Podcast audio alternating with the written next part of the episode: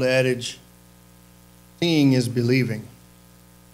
Not the way that God wants his children to live, but there is something to be said about it. When Israel's leader, Moses, went up on Mount Sinai to meet with God and to receive there from him instructions about how to build a tabernacle for their worship so that God might live among them, the people down below became impatient and after about 40 days of seeing nothing and hearing nothing, they decided, in a sense, that they would move on by commissioning the creation of an idol that they would then call their God. Every day of not laying eyes on their leader, and every day of not experiencing the mighty arm of God that they had become accustomed to in their miraculous deliverance from slavery had put Israel one step closer to unbelief, which led to idolatry, which then in turn led to widespread immorality.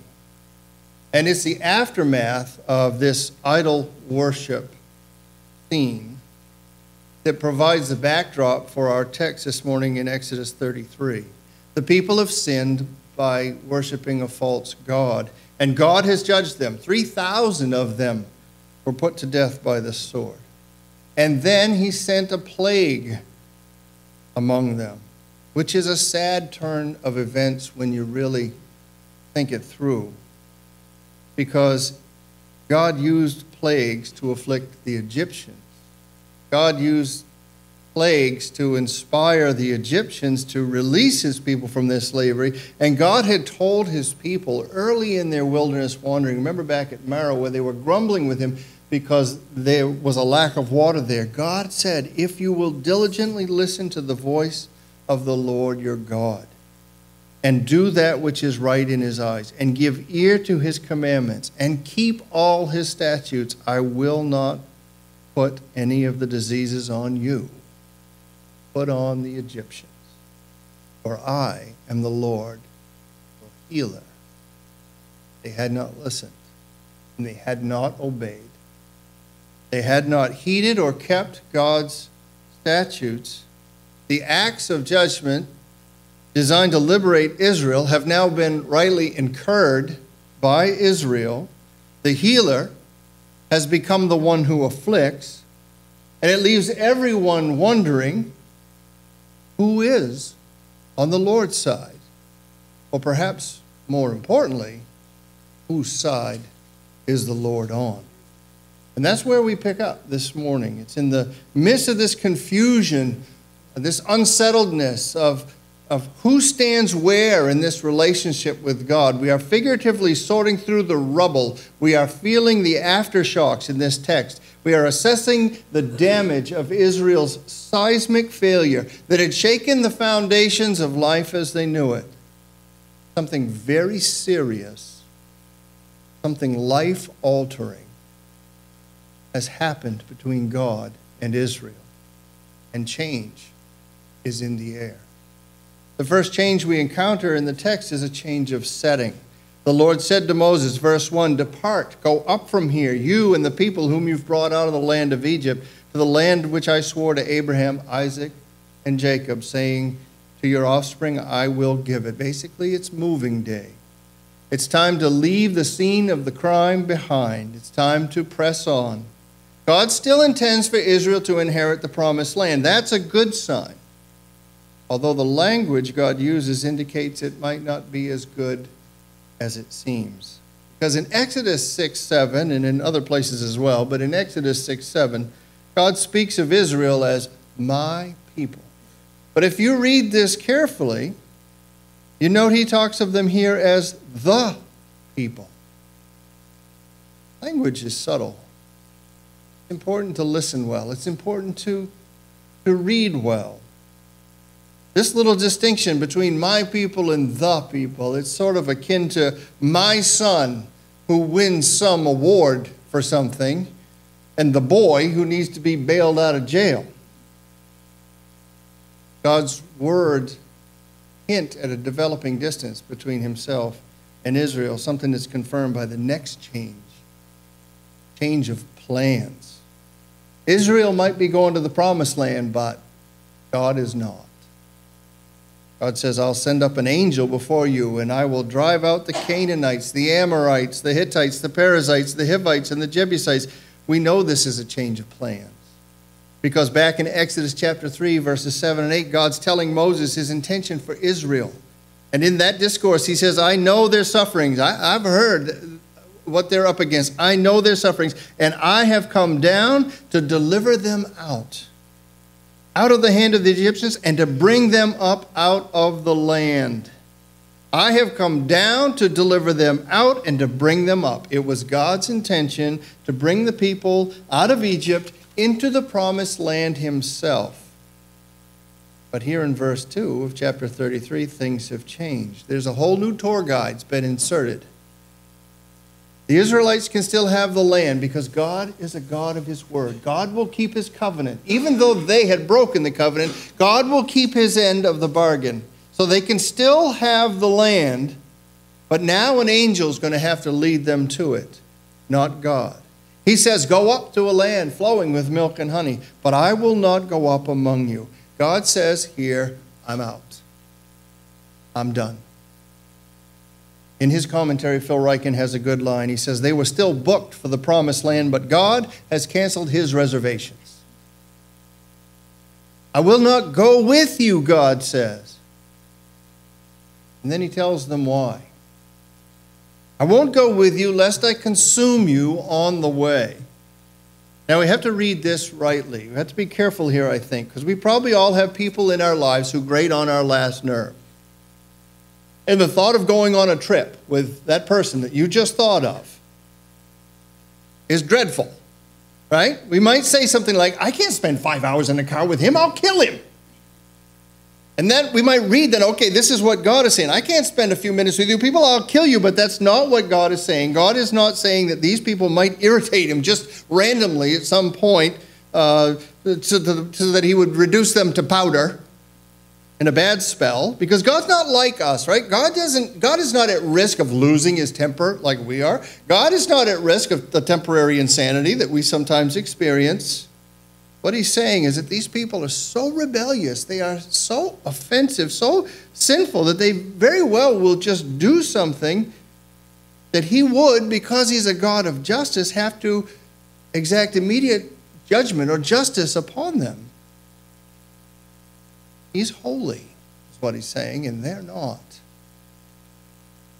When what is holy comes into contact with what is unholy, the consequences for the unholy thing are not good.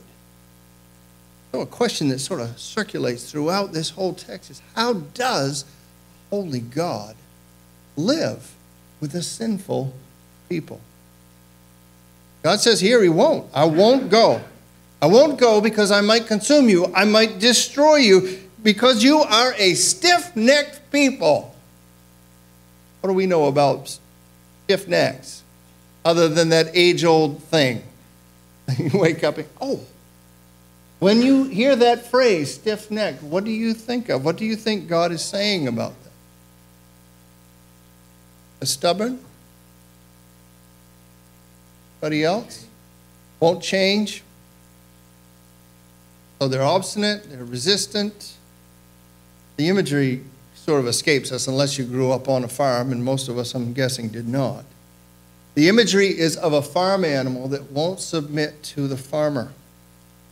Whether he's resisting the yoke, won't even allow it to be put on him, or ignoring the prods from the farmer's goad, the, the, the, the stick with the point thing on the end of it that the farmer uses to direct the oxen left or right.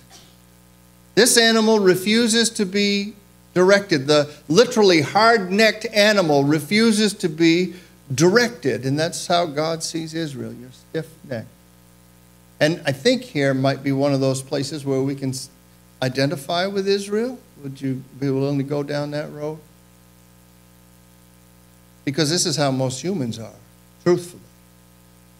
We, we, we resist authority. We want to do things our own way. We ignore the prodding of God. right? We hold off that nudge. We do not listen to the one who made us and the one for whom we have been made. Maybe it maybe it goes without saying, but just in case, I'll say it anyway. It is sinful to resist authority when that authority is God ordained. More so when that authority is God Himself. That's why the psalmist implores us today, if you would hear his voice. Today, if you would hear his voice. If you hear God's voice, the psalmist is saying, do not harden your heart against it. Don't do what comes naturally. Don't, don't, don't, don't harden your heart today if you hear his voice. Now, when the people heard that God would not go with them, they began to, to mourn somewhere, somehow, in a very short period of time, they have come to realize just how important it is to have God, the true God, in their lives. Just a few days prior, they, they thought they could live without him. They thought they could find a substitute for him. They thought any old God will do. Let's just take off our jewelry, throw it in the fire, bring something out, call it our God. That's all we need. That was their mindset just a few days before. But somehow, some way, through the judgment that God has placed on them, through the teaching and the preaching and the rebuke of Moses, I don't know, but somehow they've come to understand now. They need God. It is not a recommended strategy. But it does seem that sometimes we have to wander off in disobedience to sense the joys of true obedience. That sometimes we we have to indulge in something that may be false or wrong to know for sure what is true and right. That we have to go far from home and far from where we truly belong in order to get to that point like the prodigal son who looks back and knows that's my home and that is where I belong. It seems like this is what's happened for Israel. They have, they have wandered and rebelled, but they are back and they know they have to have God in their life. The idea of no God in their life is unbearable because He is the one responsible for their freedom. He is the one who's gotten them this far on the journey, and they need Him. And the idea that they would have to press on without Him sends them into a state of great grief. Now, in response to God's declaration, Moses tells the people to remove their ornaments, take off your jewelry. And why is that? Well, we know because we've been studying through the book of Exodus that just in the previous chapter, the people had used their jewelry to make an idol. And th- these gold ornaments are associated with idolatry. So by removing them, taking them off, Israel is renouncing its allegiance to idolatry and proclaiming its allegiance to God. It's divesting itself of the means of idolatry to say, whatever it takes now, we want to follow the living God. At the same time, Without ornaments, this nation is finally dressed humbly and properly for the mourning that they are experiencing. You dress up when you want to go out and celebrate, and you dress down or you dress humbly when you don't want to call attention to yourself. And that's what's happening here. It wasn't that long ago, you would remember, that the Israelites were dressed up, and then if you read between the lines, they became undressed for partying. And now they've come full circle adorned as it were for a funeral. Stripping off their jewelry is tantamount to clothing themselves in sackcloth and ashes. They are worried, and they ought to be worried. Will God really leave them? Will this be the end of the line for them as his people? Have they finally done it? be cut off. Verse 5 leaves us with suspense. God says, Take off your jewelry, the NIV translation, take off your jewelry, and I will decide what to do with you. That is much more serious than you wait until your father gets home. But it has a similar foreboding, doesn't it? There's a lot hanging in the balance here. What's going to happen? Now, the verses that come after this scene, verses 7 to 11, are the kind of verses that could throw a reader for a loop because they really seem out of place. In fact, this whole chapter feels a little bit disjointed. Some of you probably read ahead in preparation for today, and you're wondering, what is this thing telling us? The whole chapter feels a little disjointed as if it were pieced together somewhat randomly. It almost reads like three acts of a not so great play. But these verses are right where they belong. Because so far we've had a change of setting and a change of plans, and now we're on the verge of a change of relationship. While God decides what he's going to do with the Israelites, the writer of Exodus takes us on a stroll down memory lane. This section is in the past tense. Moses used to. It's what Moses used to do. It's been interpreted various ways through the years, but verses 7 to 11 seem best understood as a flashback to earlier times when Moses met with God and everyone saw it and everyone knew what was going on as God came to the tent of meeting that Moses had erected outside the camp and the pillar of the cloud. All Israel worshiped with him from their own tents. And they did this because they knew God was among them, right? It's happened outside the camp in that former tent of meeting that was supposed to be replaced by the new tent of meeting, which was to be the new tabernacle, which was to be placed where? In the center of the camp. Because God is, through this narrative, moving closer and closer to his people. He has heard their cries. He has rescued them. He has accompanied them and led them in a pillar of cloud and fire by night. And now he wants to take up residence right in the middle of them. And he's prepared to do that. Till they worship golden calf as their God. Reminds me of Jesus, Jerusalem, Jerusalem. How oft I would have gathered you as a hen gathers her chicks, but you would not. I move to you, but you move away.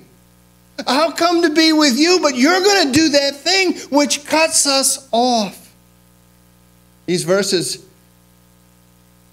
these verses give us like a, a, a, almost another creation fall scenario. God wants to dwell with his people. God tells them what to do. So that can happen, and then they disobey. And their sin puts the two now on opposite sides. Right? These verses tell us that God used to speak to Moses as a friend. Now, this is serious business because God has become their enemy. The relationship between God and Israel is in the balance, and something has to be done. So Moses steps in, like he always does, to intercede on behalf of his people. He says to the Lord, See, you say to me, Bring up this people, but you've not let me know whom you'll send with me. Moses saying, You're not going. You're going to send an angel. You don't even tell me who the angel is. Who is this guy? What's his name? What can he do? I know that sounds silly, kind of silly, but imagine this you're planning an awesome trip. You're going with somebody that you think the world of. At the last minute, that person says, Oh, by the way, I'm not going, but don't worry, I'm going to send someone. Is that okay? Don't you at least want to know? Wait, whoa, whoa, whoa. Then this is what Moses is saying. You, you haven't even told me who you're going to send with me. And yet you've said that you know me by name and that I have found favor in your sight. Is this how you treat someone who, who's found favor in your sight? Now, if I have found favor in your sight, he goes on, show me now your ways, that I might know you. In order to find favor in your sight, that I want this to keep going. I want to keep pleasing you. I want to, I want to keep knowing you. And then he says, consider too, this nation is your people. Moses is saying, God, what can I do to please you? Show me what you want. Show me what, you, what your ways are. You know, if you and I truly want to serve God well, we've got to know his ways. We can't just go do our own thing and hope that that's God's way when he has shown us his ways in the word. If we want to serve him well, if we're serious about it, we've got to know his way. Show me your ways. That's the same desire expressed. You've read Psalm 119, right? Very long psalm.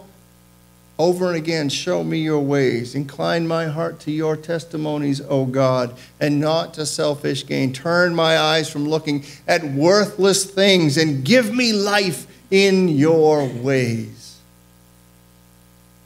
When this all started, you might remember at the burning bush, Moses was afraid and he hid his face from God. Look how Moses is growing.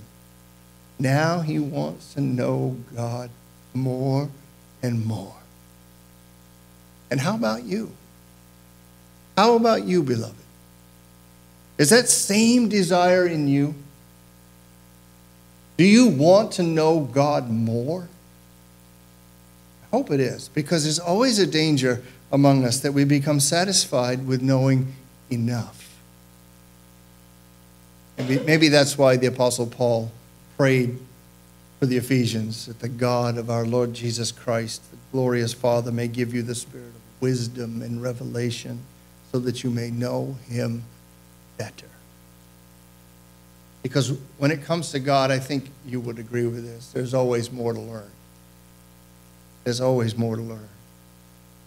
He's so wonderful, so beautiful, so magnificent, so wise. There's always more to learn. And, and, and our pursuit of that more, that is whether or not we're trying to know God more, is diagnostic.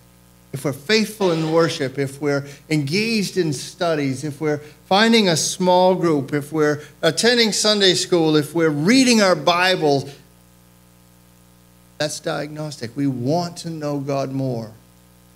But if we have to be coerced into all these things, if we have to be forced into all of this stuff, if, if the books stay on the shelf and never get cracked, and we don't find ourselves even really praying or talking to the Lord, that tells us something too. It tells us, sadly, but true at times, maybe we think we know enough. Pastor and author Kevin DeYoung preached on this passage and said, If you've no interest in knowing the laws of God, you've no interest in knowing God. And if we're not passionate about getting into our Bibles, it's because, among other things, we're ultimately not that passionate about getting to know God. Moses was passionate about getting to know God, and we should be too. Show me your ways, he says, so I can know you. And notice that he tosses in that little reminder, right? Consider too that this nation is your people. These are not the people, God. This is your people. So Moses is saying to God, Show me how to lead these people well because they're your people. They deserve to be governed well. They should be guided well. And God responds to Moses' intercession by relenting. In verse 14, My presence will go with you, and I will give you rest. Now the dialogue continues almost as if Moses wasn't expecting that answer or didn't quite hear it, he carries right on, but actually it wasn't what he was really shooting for. We're going to get to that in a second, but notice first, before we do, God promises something that wasn't asked for.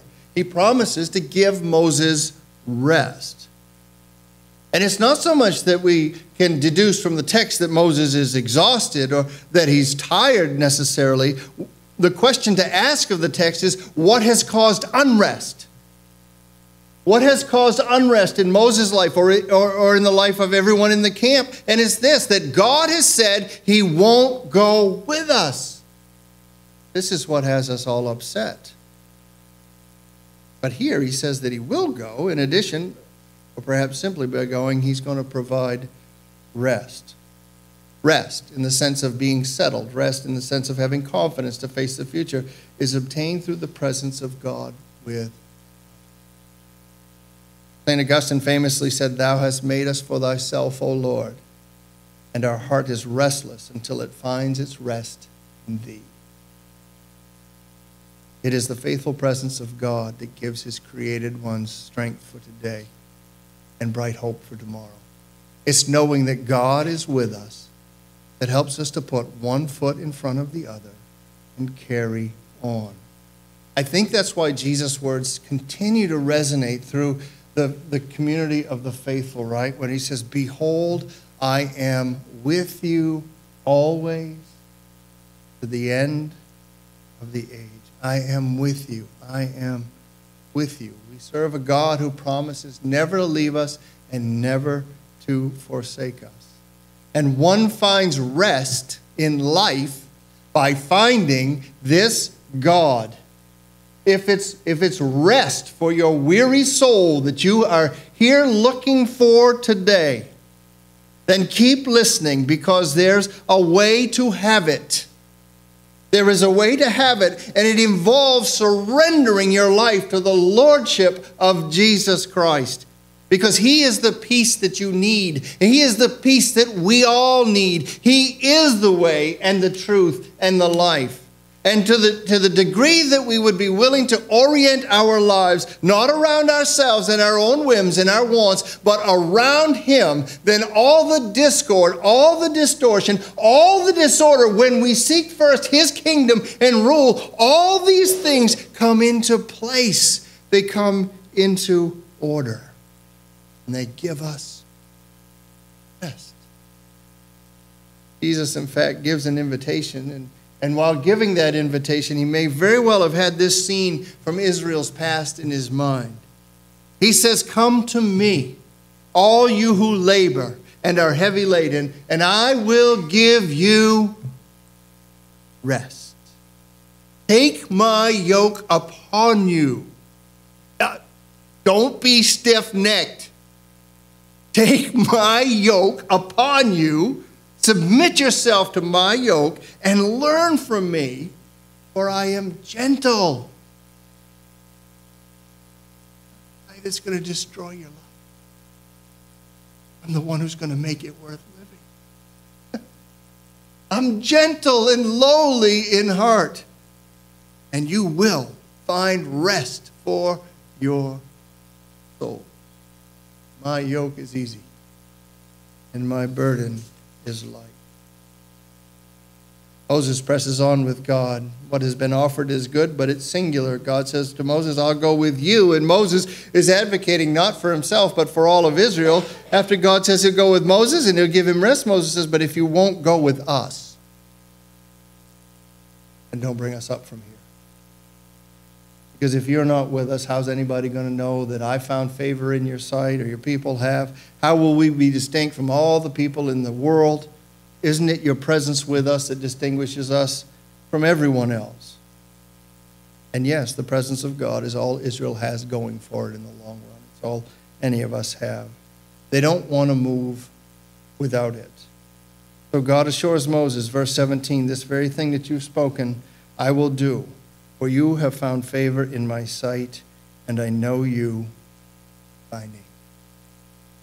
This very thing that you have spoken, Moses, what you've come and asked for, I will do. For you have found favor in my sight. That's where we're going to leave off this morning, but just a couple observations that hopefully will help bring this thing home by way of implication, because there's not really a lot of application to be found in this particular passage. First, let's note that what Israel's facing here is a dilemma of every human being. That Israel is a picture of the human condition. Because of their sin, the people cannot live with God. And at the same time, they cannot live without Him. How can a holy God live with a sinful people? There's a great breach that must be repaired.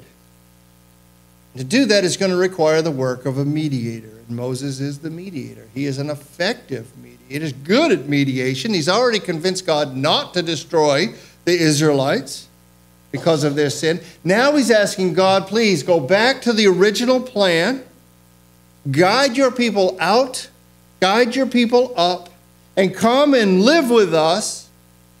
Come down in glory and live in our midst. We know Moses is good because God says, Yes, okay, I will. And he said that he would do this because he had found favor.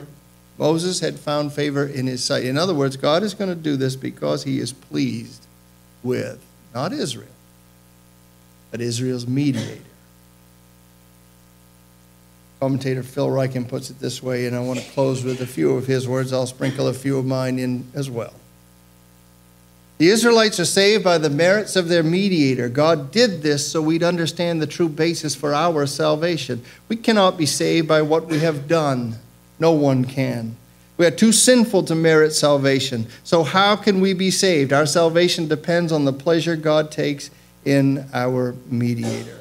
That is to say, our salvation rests on the delight that God takes in the person of his Son and our Savior, Jesus Christ. I'm going to continue while you let that sink in for a second. We'll come back to it. Ryken continues as well. Frankly, there are times when we wonder how God could ever be pleased with us. We get weighed down by our own sin. We feel like failures. We know that we don't even measure up to our own standards, let alone the standard, the perfect standard of God. Then we each ask, how could God ever be pleased with someone like me? Especially since I know that He is not pleased with my sin? The answer is that God is pleased with Jesus. And therefore, He is pleased with anyone who trusts in Jesus. The pleasure God takes in each of us is based on the pleasure that He takes in His own beloved Son. This is the only basis on which God is pleased with anyone. And if you want God to be pleased with you from now until forever, ask Jesus to be your Savior. Jesus is the mediator. He does for us what Moses did for Israel, only he does it more perfectly. He prays for our salvation on the basis of his own standing before God. He asked God to accept us, not because we're acceptable, because we're not acceptable, but because he is. And Jesus says to his Father, If you are pleased with me, save my people. If you are pleased with me, if I have found favor in your sight, save my people. And we know that God is pleased with Jesus. He said as much when Jesus came up out of the waters of baptism This is my beloved Son, in whom I am well pleased. Jesus, the Son of God, came to this earth in compassion, not to condemn it, but to save it. He humbled himself, we read in Philippians chapter 2, taking on the form of a man and of a servant at that. We further read that he humbled himself even to the point of death, death on a cross, though he did nothing to deserve it.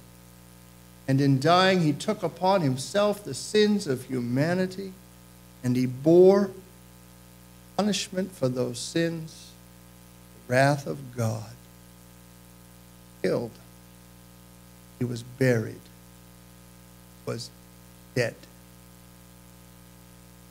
But death could not hold him. He rose from the grave. The resurrection proves that God was pleased with the perfect life and the atoning death of Jesus for sinners. Father is pleased with Jesus and pleased to save everyone who trusts in him. He is pleased with us. He is pleased with us because he is pleased Lord, you are gracious and merciful beyond anything we deserve. Thank you for loving us and pursuing us, saving us. We do struggle at times to wonder if you are pleased with us, believing that you could be. The depth of this message sink into us today. We might not continue to strive under that heavy yoke of trying to earn your approval. Be good enough. But that we instead might know for sure the rest that comes. God, that you are pleased with us. Because you pleased with us. Amen. We would normally sing a concluding song, but without an accompanist, you are free to go.